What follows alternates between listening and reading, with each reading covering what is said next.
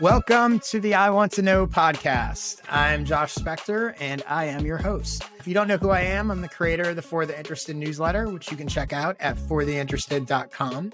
If you're new here, this podcast exists to help creative entrepreneurs get their question answered. Here's how it typically works. In each episode, a different guest comes on, asks me three questions. We have about a 10 minute conversation about each of them, and hopefully, I share some wisdom. But today is going to be a special episode because we are going to flip the script. And instead of someone coming on asking me questions, I brought on a special guest whose expertise I want to learn from. And I am going to ask her three questions. Today's guest is Beth Lapides. Beth is the creator, host, and producer of the legendary Uncabaret, the show that literally launched the alt comedy movement. She's also the author of the critically acclaimed and groundbreaking audiobook, So You Need to Decide, and her Infinite Creator workshops and coaching programs are hotbed of creative breakthroughs. You might have seen her on Comedy Central or Sex in the City, and she knows and has shared a stage with probably every comedian you've ever heard of and admire. I don't know if Beth knows this or not. I've known Beth for a few years, but literally decades before that, I was a huge comedy fan, and I had somehow found an Uncabaret CD that I had bought, and it was so funny when I when we did first come across each other. I was like, "Oh my god! Like this is the woman behind the thing with all the comics that that I love." So, Beth, it is good to see you again. Welcome to the show. Thank you, Josh. It's so great to be here. I'm just I'm just so thrilled to be here with for the. I'm a huge fan of yours. Yeah. Thank you. I am so excited to have you here, not only because I want to pick your brain about a few questions that I have for you, but also for anyone that's tuning in. While you've done a ton in the comedy world, we're going to talk about stuff that goes way beyond comedy, and you really help writers and performers and actor and really sort of have honed in on how to help anyone with creative work and get what's in them out of them in a way that people want to hear. That is really the thing. It's inside. People come to me, they're like, I don't know. It's like in here. Basically, it's in here. How do I get it out? Yeah. And yeah, even and practiced at it. When you get to the really big thing, sometimes it's really hard to do the biggest thing. Yeah. yeah. That makes sense. And all those things that prevent people from getting it out, all the fears and all the confusion oh, yeah. and all, all, the everything. So yeah. that's the the creativity whisperer, I guess. So let's start here. So the first thing I want to know is creative people usually have a million things they want to create, but obviously and unfortunately we can't do it all. So let's start with how do you recommend people choose what to work on and where to invest their time and what is just sort of a random idea they have versus a thing that they really need to to bring to life. That is such a great question josh. Well first of all there are two questions that i always recommend people ask when they're trying to decide about their next project. Why me? Why now? Why me? Why now? You can ask those two questions over and over and over again for the rest of your life why me? The, not in that whiny way. Like, why me? Right. Why me? right. right. Why, why, why not you? But the why me of like, basically, there are, you have limited time. You should really be working on the projects that are specifically, you know, whether you believe in it in a spiritual way or just an efficiency way, you're meant to do, you know, that you're best for, that no one else can do that aren't random. All these are all ways to describe why me. And that might be everything from what medium. Sometimes people are just still figuring out do I want to write a script? Do I want to do stand up? Do I want to do storytelling? Do I want to do a memoir? Should it be a memoir or a one person show? Should, you know, so part of me, you know, looking at why me is being very self aware of who you are. So that's a deep dive. That's a lifelong process. That seems easy. Yeah. and you know, reason it's good to work with somebody. I know you work with people also. Mm. It, I've had it described as like, you know, you're inside a jar and you can't see the label and somebody else is on the outside. You're so close to the label. Your nose is right on the label, but it's the wrong side. It just takes, uh, you know, yeah. so there's that. And somebody asking you the questions and pushing you to do the work. It has to do with knowing your own temperament, of knowing your, you know, of your skills, of your, you know, let's call them weaknesses, but, you know, people sometimes overlook their greatest assets. You know, you're just easy and good with people, and you're yet you've decided to work alone on a novel that will take 12 years. you know, that's probably not a great choice for you. right. right can drive yourself crazy. On the other hand, there are, you know, people who have no sense of structure and are great with dialogue. And either, you know, you have to decide to get good with dialogue, I mean, with structure, or then get a partner or do something that doesn't require structure. So, Why Me has so many different elements. Why Me could also be, I know you just had a baby recently. Mm-hmm. Thank you time is probably different than it was before. You have, you know, infant time is different than other times. So you want to pick projects to do that have to do with why me, which brings us to why now, you know, looking at the moment that you're in in your own life. And even bigger than that, looking at the moment that we're in collectively how is this project going to land out in the world? Is there an audience for it? Is there a hunger for it? Is it is it in line with something that's happening in the world currently where people think, oh, you know, they're you're you're competing with so many things when you're trying mm-hmm. to, is how is it going to break? And this is different than second guessing. I really don't want to think, well, will anyone buy it? How will I know people buy right. it? Well, you don't never know but you can find energy and finding energy is part of why now. Also why me is a is a little bit commercial because you know when you're going to sell a project as i'm sure you know people who are buyers whether they're tv networks or even just readers who are going to buy a book want to know like why you like why am i buying yeah. this project from you if it's a tv show you know are there 20 million more episodes? Even subscribing to your newsletter. I mean i know why you because you are interested. It's for the interest because you're mm. interested. And i if i subscribe i know every single day josh is going to send me something i'm interested in. And and it's not somebody it's you. Mm. so why me why now over and over again? I love that. Let me ask you a couple of follow-up questions on each one of those. So for the why me question, I'm sure there's a lot of people out there listening that, and I think this is so common. I hear so many people talk to me about imposter syndrome. It's funny if I ever reference imposter syndrome, it's like there's going to be a million clicks on that, right? so every everybody everybody has it. But I think for those people that are that I think really struggle with the why me questions, they go, well, there's nothing, there's nothing special about me. I don't have any, you know, credibility or experience or whatever or I don't feel like I'm good enough or any of that. Like, what do you say to those people that genuinely, which by the way, I don't think this is remotely true. I think everybody has, you know, has stuff that's interesting about them. But I think there's a lot of people that genuinely feel like there's nothing, there is no reason why me. What do you say to those people? Great question. Know yourself better, get more interesting. It's actually, you could get, you know, sometimes when people don't have something to write about and are blocked, I kind of look around at their life and I say, you need to live more you honestly mm-hmm. live more. But say that isn't true. Say you're mm-hmm. say that isn't the case. Uh, sometimes it really does help to talk to someone else. I mean, there is only a certain amount that you can self-diagnose. That's mm. why there are coaches. It's why you have best friends. It's why you have, you know, mentors. It's why you have community. And I think especially writer types and, you know, people who, sometimes you get in a little bubble and you can't see yourself.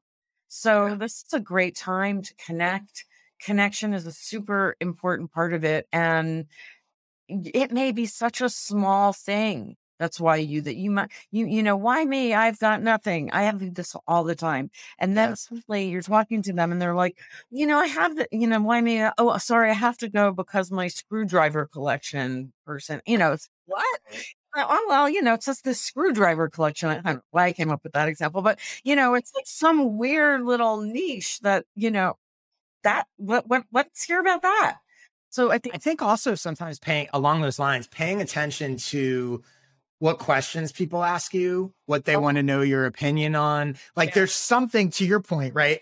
There's something that other people are asking you about, curious about that you haven't really picked up on, but that it's a sign if, you know, I always say if one person's interested in it, lots of people are interested in it. Yeah. And it's a sort of shortcut to content creation. Like any question someone asks you, they're probably not the only one that has that has that question. I mean, that's a great point. And and you know, love the question is a great way to find your way in. I mean, people are asking you questions, love that question and love your own curiosity in a way, you know, creativity, the word, people think it means to make something, but it actually means to grow. It comes from a word meaning to grow. And so if you're looking at what you're going to create, you know, what are the things that, that you're actually curious about that are going to make you grow? What are people curious about you and what are you curious enough about that you're going to be able to do it on the days you don't want to? Yeah. I love that. I love that point also and and your sort of take on the the curiosity piece because it separates the outcome from it. If you're just pursuing the curiosity, you don't have to like you don't have to get hung up on is this going to work? Right? Yep. Like it works if you're curious and you learn more, or spend time doing it or whatever. That means it's quote unquote work. And I think that's a lot of times where people block themselves is they go, yeah, I'm curious about this thing, but I don't think anyone else is, or no one's going to care or that that's kind of second guessing thing, you know? Yeah. The passion is so important. That curious, what a passion, curiosity, because also in the course of your creative life, you are going to make stuff that nobody wants. I mean, it happens right. to the most successful people. Make stuff that, and the script is sitting in the drawer, uh, or you made the pilot and it didn't go. It always happens. But if you were truly curious about it, you learned about it and it led you to the next thing. Robert Altman, when he got his lifetime Oscar, the in his speech, he said the greatest thing. He said, "You know, it's all one movie. It's all one." And that is one way to start seeing it so that you don't feel like this particular project failed or succeeded, but the whole thing to start to see the arc of your career or your creative life, um, you know, like that. I love that. That Robert Altman story is probably going to wind up in my newsletter. So th- th- thank you. Thank you for that. Very excited about that. Great. So let's, so that was awesome. Let's go to my second question for you. Okay. The next thing I want to know is you have worked with and collaborated with so many incredibly talented artists, comedians, creatives. Uh, I am sure, besides helping and teaching them, you have learned a ton from them. So, what are the three most valuable lessons you've learned from them over the years, and who taught you them? Okay. Well, Michael Patrick King, the writer, director, creator of Sex and the City and The Comeback, etc., mm-hmm. uh, he once just said to me, years ago, follow the green lights. It's so simple. Um, mm-hmm. And I use it over and over and over again. And what does that, that is, that can mean a green light, sure, from a network, but it can also mean the green light of your own curiosity. It can mean the green, you know, I love I love mystery and magic and all that stuff and mm. synchronicities and you're starting to work on something and then you see the word everywhere you go and I mean yep. pe- you know people discount that kind of stuff and that is you're an artist or creator at least even if you you know you're a creative business person you're in the world of creativity and you want to remember that you're co I hope this isn't too woo woo, but you're co creating this with mm-hmm the force of creativity. You are part of the creative web of the whole world. So if you start to see where the green lights are coming in and really look for the green lights rather than look for the stop signs. Cool. That, how do you how do you look for a green light and what's an example of sort of green lights you've seen that have influenced you in in your work? Oh wow. Well, or maybe look for them is the wrong word, but how do yeah. you become aware yeah. so that when you see one, you don't miss it? Disregard it. Yeah. Right. I mean, suddenly people are like, you know, say you're really starting out and suddenly people are liking a particular post that, you know, you've said something. Well, it's uh, just the algorithm or, you know, well, no, maybe mm-hmm. people are actually interested in that thing that's different than your other things. It's a little bit staying out of ego and doing what you think you want to do rather than what you're hearing, you know, rather than being in conversation. I've gotten actually literally signs that are signs. Like literally I've seen like there was this is a crazy sign, but there at one point it was I decided to move. I needed to move and there were some work parts of that. But I had to move away from my yoga studio in order to do what I wanted to do. And I was really reticent to move that far. And I kept like being like ah, about it. And the day I was moving, I was driving away and crying. and I had to pull over and I gave myself a talking to because I am not a good enough driver to drive while crying. And I was like, look, you flowed in yoga. Now you're flowing in life. Your yoga's in your life. Just flow in life. Just you're a, you are a flow. You're a flower. You're a flower. That's what you are. You know, just be that. Don't have to go to yoga. And I'm not kidding you. I stopped crying and I looked up and I was on Flower Street. Oh, wow. That's crazy. So sometimes it's like that. Yeah. And sometimes you have to seek it out. Like you have to start to send stuff out sometimes. I mean, it's Yeah. hard to get the green lights while it's all just sitting in your head or on the desk. So sometimes seek Well, it's like I love what you said. The example of a of a post, and I, you know this the social media post is a good example, but it could be anything, right? The you know paying attention to, and I think asking yourself, why did that resonate? Yeah. Versus like, oh, people people like that post, and they didn't really like that other post, and whatever. I'll just go on to the next post. But taking that moment to sort of go, well, what was it about that?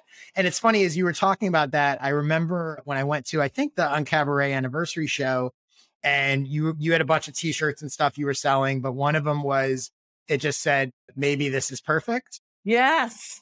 And I think we had talked. I know my wife bought one, and we had talked afterwards. And you said, I think, if I'm remembering this right, that that shirt sold like crazy. Yeah. Yeah. That's big. And it tipped you off that, like, wow, there's something in that concept. There's something about that phrase that clearly resonated with people. And I think it's an example whereas a lot of people would just go, oh, that was a popular shirt. They wouldn't take that extra step to think about what does it mean that the concept, maybe this is perfect, resonated so much with an audience. Just like I had said previously, that I know imposter syndrome resonates with my audience because I've paid attention and seen a lot of people use that phrase. A lot of people click links about that. Like it's, it's, you know, that kind of thing to at least recognize there is a green light there in some capacity.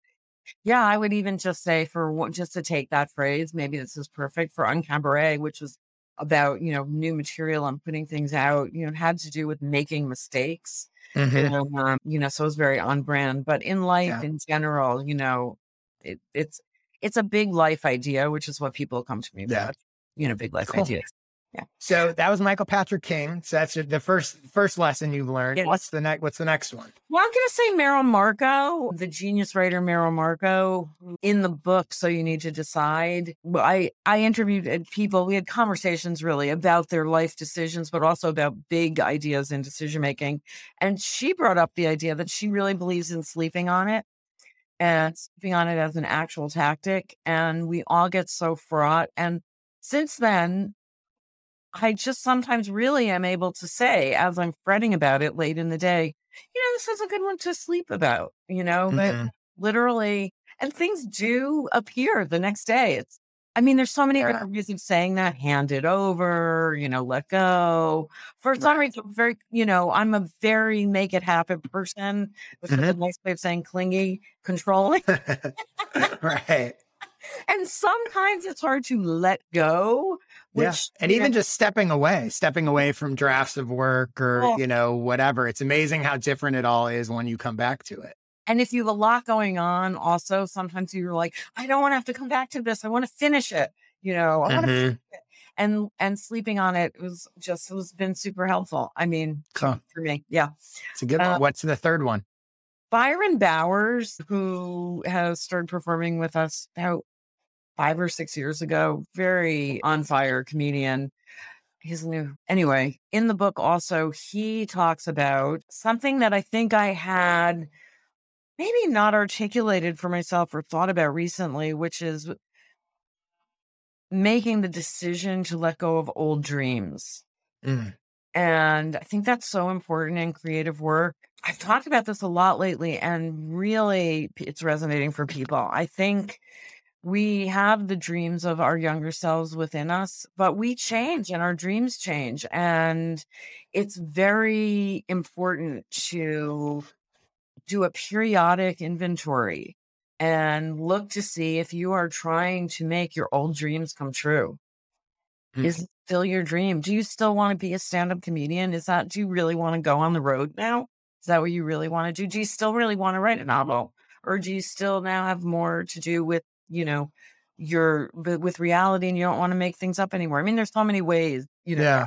question. How do you how do you think someone goes about I love that and I think it's I think it's really smart. And I also think it's actually closely related to I think there's the sort of do you still want the dream? Do you still want the thing that you thought you wanted?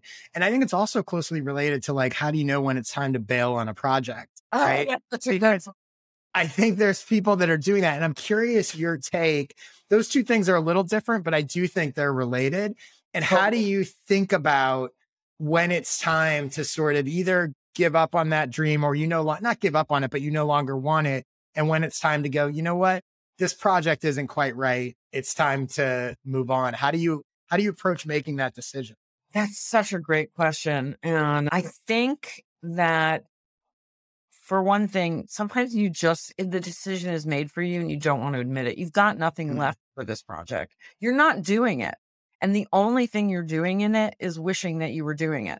If mm-hmm. all you're doing on a project is wishing that you were doing this project, or manifesting this dream, if that's all that's happening with it, you're not doing it. It's not, it's not, you have given it up. You just haven't admitted that you've given it up. That is, that is such a great, that's such a great point. And you see that all the time. All the time. Right? So here you are, you're standing, you're on this plateau because you can't move. And here's mm-hmm. the mountain that you think you should be walking up should be climbing it, but you're not. And here's this mountain that you really want to climb up, but you can't because you're all just turned over here looking at this mountain that you're supposed to climb up. If you could just turn around and look at really where the energy, it goes back to energetics, like where it's partly a feeling thing and not a mind thing. Like, where is the desire? Where is the curiosity? Where is the energy? And if you go to that, it's sometimes much easier to um, if you have something you are doing, it doesn't matter what you're not doing. Yeah, no, I love that. And I would say for me personally, you know, I, I think that, yeah, to succeed at anything requires hard work. But I think that there's this narrative out there that is, oh, it needs to be grueling and it actually shouldn't be that hard. Like, so I, I remember there was a time when I wanted to be a screenwriter and I was writing screenplays and I really had to force myself to stick my ass in the chair and write the screenplay. And it was not easy. And but not only not only was it not easy to do, it was I really had to kind of force myself to do it. Whereas at the same time, I was blogging and doing internet stuff. And that was I had to pull myself away from it. And at a certain point, I was like, it shouldn't be this hard. Like the truth is, yeah, I could probably figure this out and I can probably write a good screenplay at some point. But this other thing, I'm just drawn to. It's not hard for me to find time to do it. The other one, I have to force myself to do it. To your point, this decision's already been made. I exactly. just, I, I just haven't embraced it. And you know, it brings us right back to why me. You know, why yeah. me? Because you're so good at it. You're natural at it and it's uniquely yours. You know, it's yeah. You know, it's uniquely yours. That's a, it, those are great examples. Cool. And I think, yeah, but I do think people kind of underestimate how hard you have to work even when you want to do it. So, yeah. yeah. But I think the difference is when you really want to do it, you enjoy the work. The time goes. Even when it's hard, yeah. right? It's like, and I think that's another thing that I say to people all the time is like, you know, do stuff where you fall in love with the work, not just the potential outcome or result. I think for me with screenwriting, mm-hmm. I love the idea of being a screenwriter more than I love the actual screenwriting. Yeah, I also say, you know, stop thinking about the Oscar and start thinking about the days at your desk. You know, because that's what it is, right? I mean, yeah. that's the that's the truth. Or you get when you get the Oscars, more days at your desk, or if you're an yeah. actor, you know, more time sitting on the set waiting to, you know, waiting. Uh, yeah what is the worst part of what you what your job is that you think you want and can you do you know what don't look mm-hmm. at like the big reward look at mm-hmm. the grueling work the gr- so-called grueling work yeah do you have the stomach for that yeah, that's great. Great advice. Cool. So let me get to my last question for you. You built Uncabaret from scratch into a legendary comedy brand and community and all of this. So I want to know what advice you have for people who want to build something similar around their creative work or community. Not necessarily comedy related, yeah. but someone that wants to build a brand around what they do, something that has some meaning in the world, wants to attract people, wants to attract a tribe. Where where do they start? What is it what does it take? Why do you think it worked for you? What have you sort of learned in the process of doing that? Well, some of the things that we've already talked about, you know, love mm-hmm. the question. I really had a question, which was I didn't like the way stand up was happening in the world as it was. And I had this idea there has to be a better way. And what is it? But the persistent asking of that question so that when I was in the moment, of I did this sh- one show and as a comedian, you kind of know how funny things are. And this one audience was laughing a little harder than I thought really I was warranted. and in the meet and greet afterwards, I was like, I wasn't quite as funny as you thought it was. I mean, when was the last time you laughed? And they were like, we never laugh. We're women and we're artists and we're lesbians and we go to a comedy club. They just make fun of us. And I was like, well, I'll make you a show when I get back from tour and it'll be unhomophobic, unxenophobic, unmisogynist. It'll be Uncabaret. I don't know where it came from, Josh, but there yeah. because I had been asking the question persistently.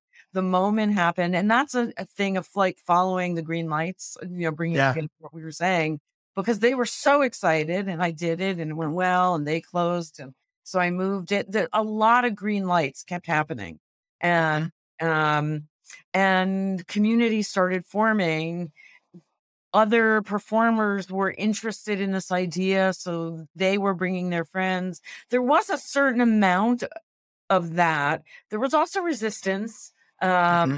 who does she think she is and why does she get to say and you know that's impossible. You can't do comedy like that. I mean i definitely heard all that yeah. at the same time i tried to you know turn a little bit of a blind eye to that and just really look at there's energy there are people coming but persistence is the other thing.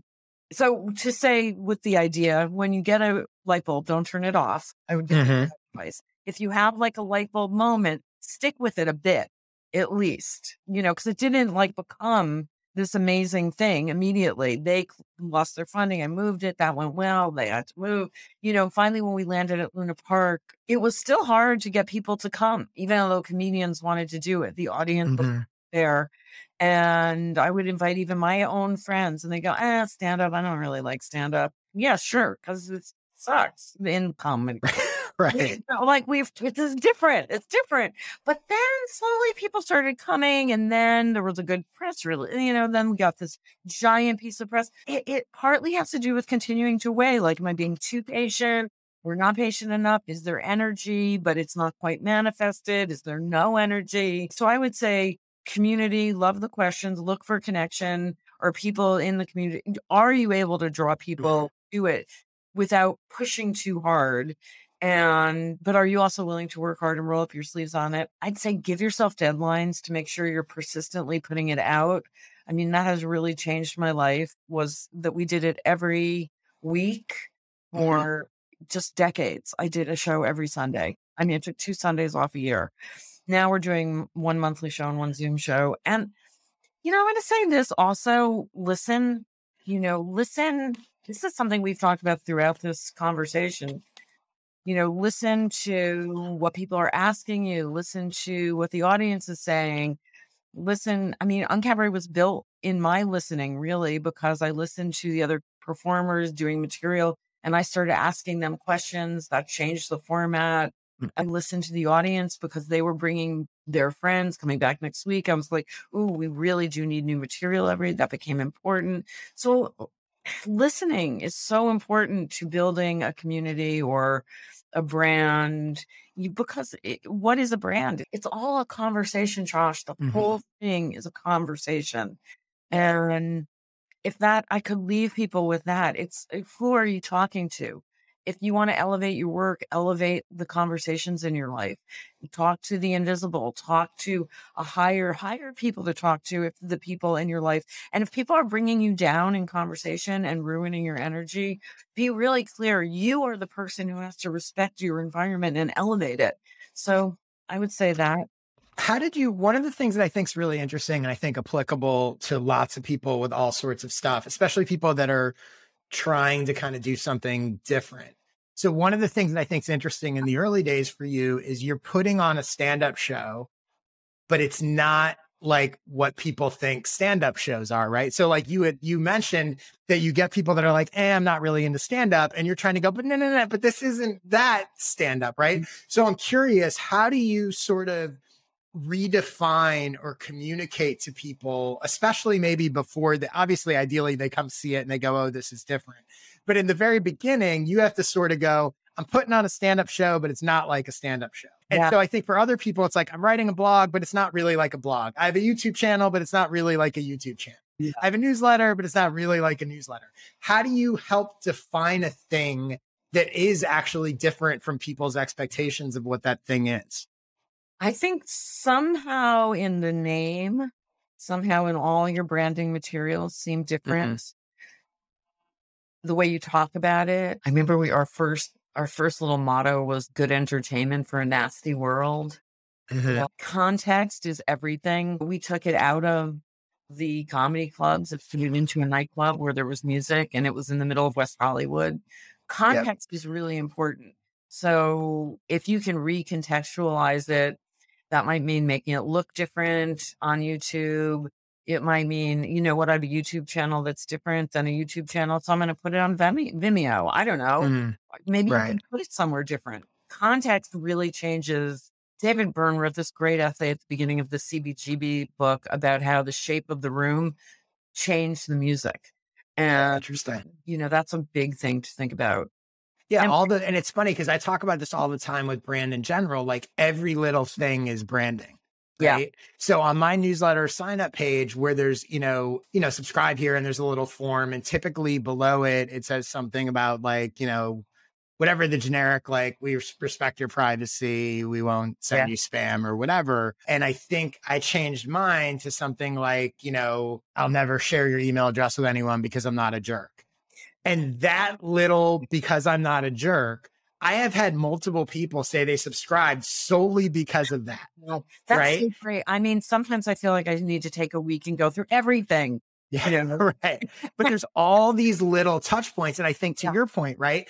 Uncabaret, if it's in a comedy club from the very beginning, it's going to make it a lot harder for you to send the message that this is not like a typical stand up show. Yeah. And then at another point, you know, about um, in 2018, before the anniversary show, we did do Night at the Laugh Factory and we were invited. Mm-hmm. And I thought, well, it's interesting at this point to do one show, yeah, you know, at a com just to say, you know, we also though are stand up. Right. You know, right. That, that also is like the, you know, you have to keep pressing refresh, you know, right pressing refresh. And- but what's interesting is where the brand is 20 or 25 years into it or whatever that was is very the messaging that you want to send is very different because well, now you're almost going counter to like, yeah, we're not just this like offbeat yeah. thing. Yeah. You you're know, we're looking at it. I, I mean, just totally that. I mean, at a certain point I took a little hiatus and when I came back, I was like, I'm I'm I need to like go out and see people and and like find who's new that I don't even know. And they're mm-hmm. you really have to stay current with like why now? Like why is Uncabaret yeah. relevant now? So relevance is a word that is really important to me. And it's what I, you know, I talk to people when we talk about why me, why now? Like, why is it important now for everybody else? I mean, besides so is it burning in you and is it relevant to the rest of the world? That's the sweet spot. You know, if you can if you can ever find that, like never let go. Yeah, yeah, exactly. And it's a moving target. So once you find it, don't think you're done because you, ah. are gonna have to refine it. Well, but can I just uh, say I yeah. feel like branding wise, Uncabaret was the greatest title because it said so much, but also an albatross because it was so un. And I'm actually mm-hmm. sort of a pretty positive person, and it seemed, right. you know, well, sometimes, you know, I'm so negative for a positive person. Yes, oh, medium, but you know, I feel like I fought against it, but that's okay to have a little friction also you know, every well, and also like you said, I mean, and again, we could probably talk for another three hours about we the could. comedy world, but like, you know, the world is always shifting, right? So when you started out, alt comedy was not even really a thing. And then at a certain point, alt comedy is basically mainstream. Yeah. And so now what does it mean? what, what, not even that. We're not that. We're just Uncabaret. We're right. Not, we just really are its own thing. And it's so gratifying to see that, you know, new face. I mean, you know, all these years later, you know, new people are coming. For me, in a way, it's a, it's, I, I want to say I am still looking for ways to innovate in it. I'm trying to figure out how to stream the live show. We did the Zoom shows two weeks after lockdown. We were on Zoom. Wow. And because innovation is part of the brand, um, it's been important for me to find ways. And I really want to be streaming the live shows now. And I'm trying to figure out how. So, you Mm-hmm. know, and finding new people and new voices and stay fresh. But I also understand it occupies a different place in my own life than it did 25 years Mhm. ago. For me, it's like it will always exist. It's not the magic carpet I'm going to ride out on necessarily, but I, I feel like I, you know, I did a thing that was very important to me. And Yeah, you, Yeah. you certainly did. It is, it is quite an accomplishment. Thank Um, thank you so much for coming on. This was amazing and awesome. And I'm Thank sure everyone's so going to find it before I leave, valuable. can I invite your listeners? You know, I'm doing a workshop Yeah, please do. So tell people all the ways that they can tap into your genius and where they can follow you and all that other stuff. So fire away. Well, there's the book, so you need to decide which everyone, you know, download it. People have told me it was so nice. I had tech on one of the pod- podcasts I did in India saying that, oh my God, this book is so helpful. Uh, All the people who are so famous are so vulnerable in it and share so much. And that it was, there's all sorts of Bob Odenkirk is in it and um, Phoebe Bridgers and Dana Gould and all sorts of your favorite comedians. So that's available for your audiobook listening everywhere. Doing my, a, a workshop called Pick Your Next Project that really is about helping people decide what to do next and applying some of these things Josh and I spoke about today, letting me actually help you. And it's a boot camp weekend. Bring in all your questions, even if you know your project, if you don't know the boundaries of it, you don't know the total parameters, you're lost, you have a million ideas. You know, I like to think that I'm my my the teaching wing of my business is called the infinite creator so we're really working on you know taking your piles of paper turning it into projects taking your projects and getting them out into the world that infinite loop and you grow at the same time and of course uncapped shows and i'm working with people over the course of a year now. Those those things those are the best ways to i'm on all the social socials and you're gonna leave i'm gonna leave you a link and reach out and we can Yeah, we'll put links to all this stuff in the Yeah. uh, in the show notes. Yeah. Awesome. Yeah. As far as me, if you like this podcast, please rate and review it on whatever platform you're listening to. If you share it on Twitter and tell people to check it out, tag me at Jay Spector. I will retweet you so you'll get in front of my 25,000 followers. My newsletter fortheinterested.com slash subscribe. I host a series of workshops called skill sessions. You can check those out at joshspector.com slash sessions. If you want to talk about hiring me for coaching consulting, go to joshspector.com slash consulting. If you would like to be a guest on this podcast and come on and ask me some questions, go to joshspector.com slash questions and you can submit them. If you have three interesting questions, you'll get on the show. And if you don't, you won't. No, no, no pressure. And that's about it. Thank you for your interest. I will see you next week. Thanks again, Beth. This was Thanks, great. Josh.